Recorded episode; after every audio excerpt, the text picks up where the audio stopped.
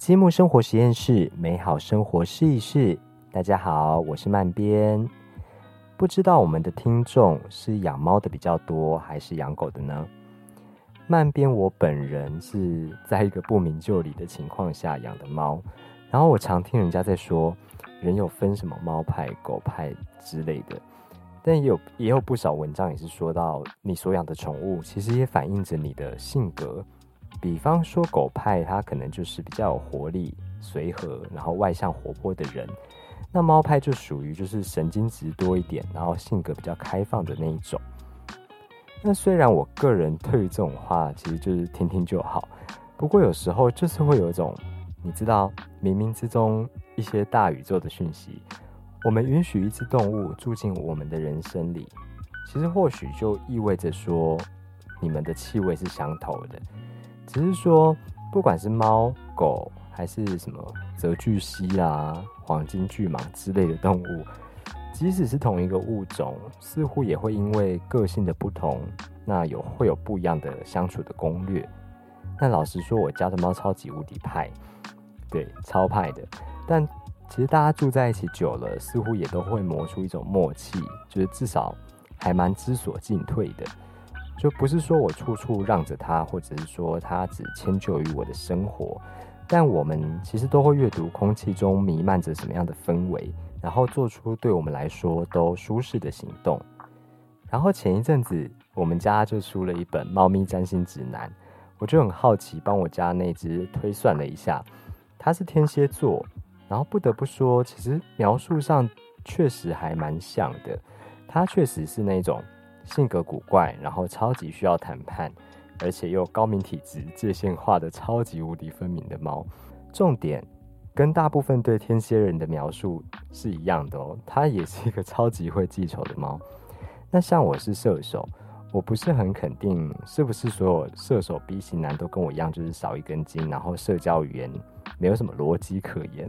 但书里其实也有写到一个我觉得蛮准的地方，就是说确实在。光线柔和的情况下，我们的相处都是比较融洽的。那讲白一点，其实就是说，我们超级不对盘。但如果灯光美、气氛佳的话，其实对彼此的相处是蛮加分的。然后回归正题，今天要跟大家分享的，其实不只是星座。你知道十二生肖也有属于猫的天地吗？像今年其实是逢猫年，那眼看二零二三年其实也要到尾声。那好像蛮适合来复习一下这个当年被中华占星术除名的边缘物种，到底属猫的朋友，他应该是一个什么样的性格或长相呢？废话不多说，我们就继续听下去喽。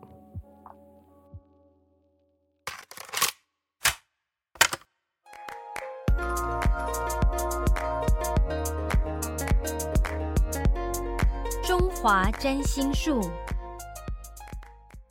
中国人在猫眼里看时辰。夏尔·波特莱尔，我想谈谈越南的十二生肖，来作为对猫咪的一种友善致意。在这个单纯以动物为代表的占星术中，存在猫的生肖，但由于一件愚蠢至极的事情，我们亲爱的熊猫生肖有时候会变成一只庸俗的兔子。故事说来话长。现在向你娓娓道来。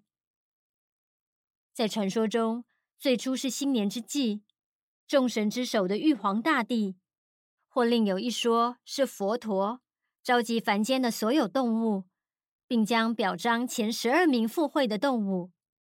他根据他们抵达的顺序，把从二月开始的阴历年份，每年的确切日期有所不同，一个个分配给动物们。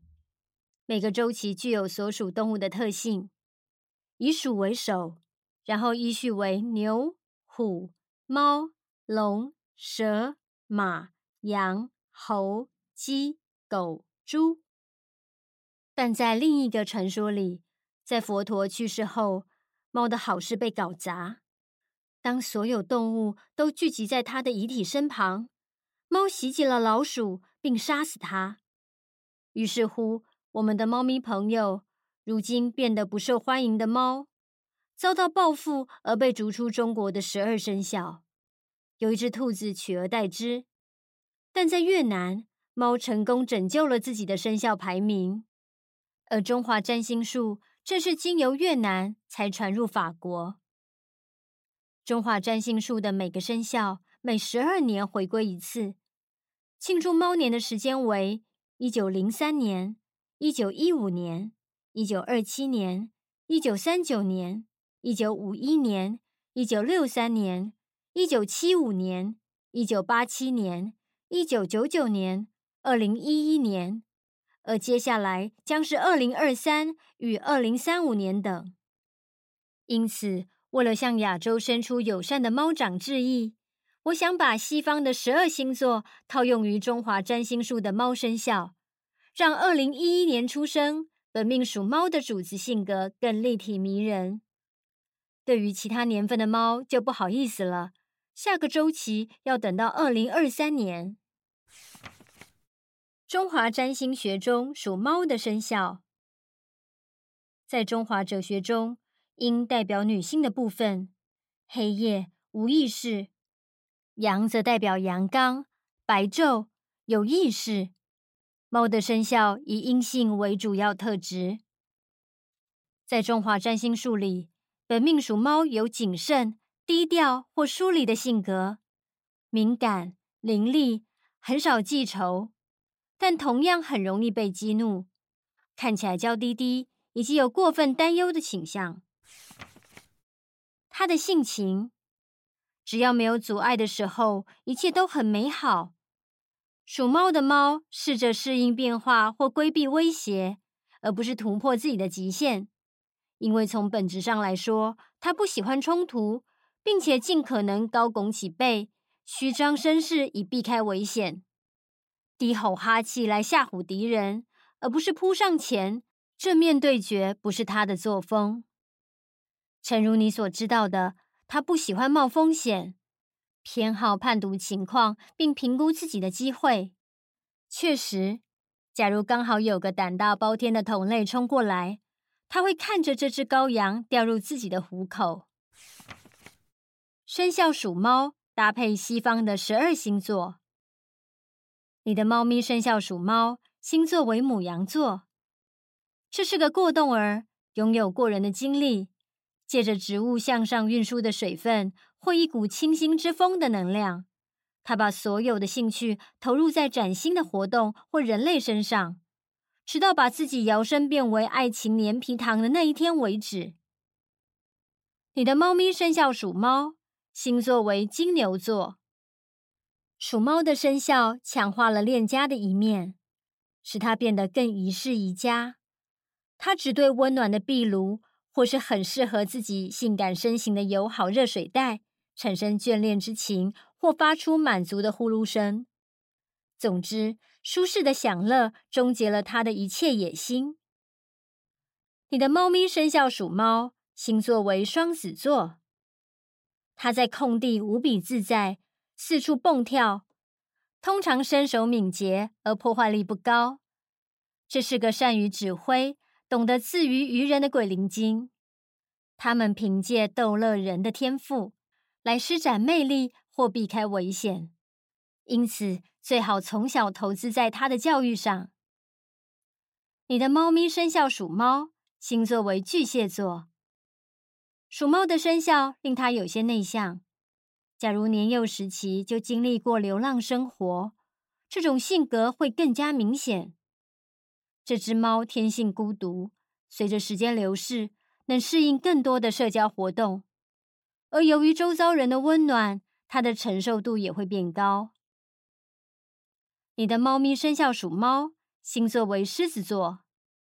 尽管气质出众，但它并未特别要求得到猫族首领的地位。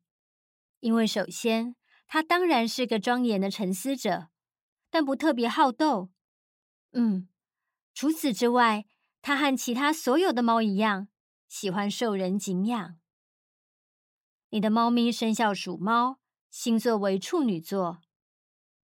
猫生肖和处女座的结合，增强了它对疾病的抵抗力，以及在四足生活中可能遭遇到的困境。